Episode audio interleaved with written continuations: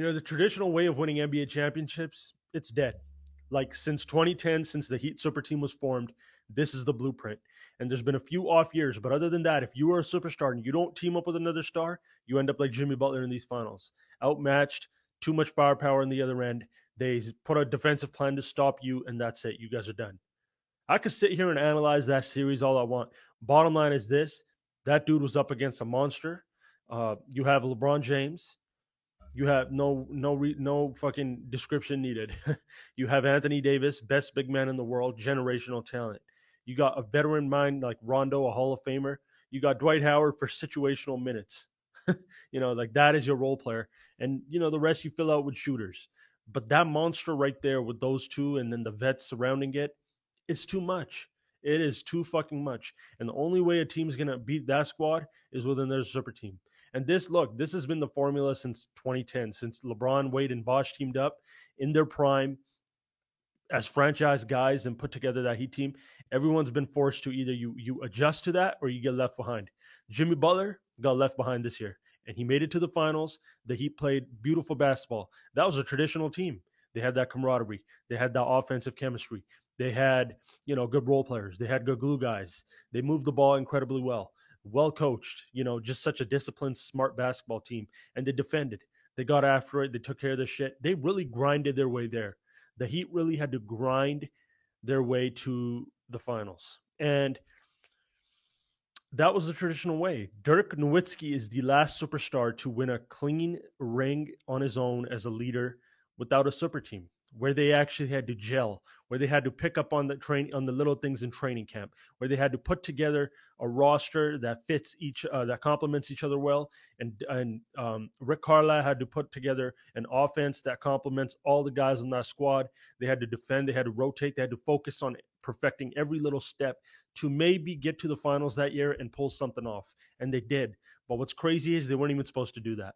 They weren't even supposed to do that. People are going to say, oh, the Warriors in 2015. No, they caught a break. They were up against a super team in Kyrie, Love, and, and LeBron. And look, those two guys got hurt, Love and Kyrie, and the Dubs were up against Le- LeBron. The tables got turned on LeBron in that situation. He ended up the one with, with no super team, and then they lost. He took him far. He came real close, but he was outmatched that day. But he was outmatched by a, a traditional squad the following year, if they do not get Kevin Durant in 2016, they're fucked. That was the end of their run. They wouldn't have came out the West. You know how grueling it is? Why do you think the Dirk Nowitzki Mavs never got back to the finals again? Because they were just so burnt and fried from that one run.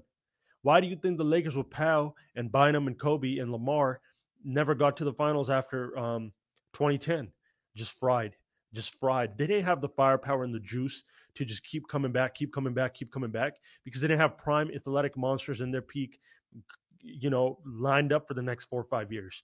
Kobe had a short window with Pau, with Lamar, and that group that they put together a, a well oiled machine, well coached, but they didn't have that superstar mega talent with Kobe where they're like, yo, we're booked for the next five finals.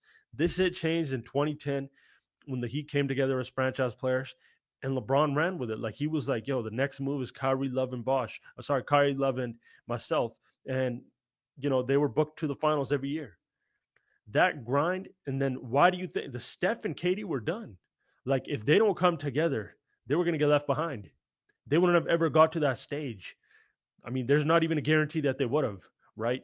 Uh, this is it. This is it. Other than that, and then you talk about the Raptors last year, another situation. They caught a big break. They caught a big break because KD went down, Clay went down, and that finals, the Raptors out, the Raptors beat that Warriors team, which is my point. Is that Warriors team? If they didn't get Kevin Durant, they were done. They had hit their ceiling. I mean, they couldn't get past as much hype as they got. They gonna they couldn't get past Fred VanVleet, Kyle Lowry, and Kawhi Leonard. But the way that people spoke on them was like, "Yo, this is the monsters," you know, from Space Jam. So, look, it's a formula and it works and it works well and it guarantees you a trip to the deeper rounds in the playoffs. And again and in certain situations it guarantees you trips to the finals like the warriors like this lakers squad. And you're gonna you're gonna be in a position to win. If you're in a position to win all you got to do is execute once you're there and uh, exploit the other team's weaknesses. The spurs in 2014 are the off year that a super team uh, that a non super team on the chip and they don't count because they had the greatest coach ever coaching them. They didn't have a superstar leading them. Tim Duncan was no longer a superstar, but they fucking had the perfect storm and they put together the perfect traditional team and they and they they whooped the Heat team, you know. But other than that, man, this is the formula. And if you don't have this formula, you're fucked. I felt bad for Jimmy. They could play, they could play, get right in Jimmy's grill because they ain't got to worry about a second scorer going back door. They ain't got to worry about a second scorer moving without the ball. They don't have a big man that they could dump it to and say, take us home. They don't have, you know, a guy like a Bradley Beal that they could, Jimmy could just say, hey, you take the attention off me because now they're to have to play help side if you're penetrating, if you're going to the rim. You know, they're going to have to sag off me a bit if you're creating at the top. They're going to have to do all these things. Now, that's going to free up Duncan. That's going to free up Tyler. But no, the, the Lakers were like, hey, no more fucking creators here. Get in their grill. We got AD. We got LeBron. Rondo might be able to get us 20. KCP 15. Kuzma 15. And that's it. Dwight Howard's going to bully anyone around the rim and get us any rebounds we need in, in certain key moments of the game. He's going to protect the rim. Listen, man, this is the formula. And if you do not have a super team, you are done. And um, this has been the formula since 2010, since that Heat team to get, came together. If you don't adjust to this, it is what it is. At basketball, at this point, man, the first thing is okay, who do we put together? Which pieces do we bring together to guarantee us a, run at a deeper round? That's step number one. That's why people are so excited about who's getting who.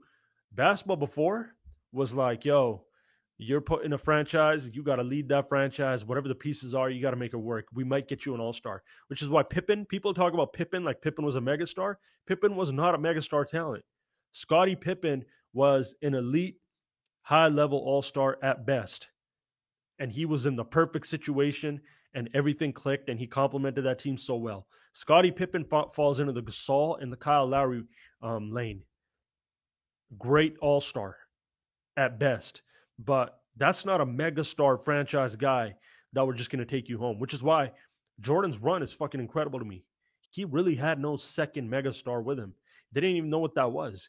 Kobe had Shaq, and he was like, "Get the fuck, get the fuck out of here. I want to run my own team and play with, you know, give me Antawn Jamison, give me Pau Gasol, and we good." But that formula changed in 2010, and the rest of the league, the Durants, the Currys, all these guys had to adjust. If they didn't adjust, you get left behind. I mean, you are. It's hard to compete with a LeBron-led super team, monster team, you know. And this is the formula, and this is going to be the formula. So if the Heat don't get another guy, that's it. That was their run right there. They're taxed. They're broken. They're mentally just exhausted. And someone's going to catch them in an off year, an off game. That's it. That'll be the end of their run. But if you have a superstar, teams are at your mercy for a seven game series. It's just what it is now.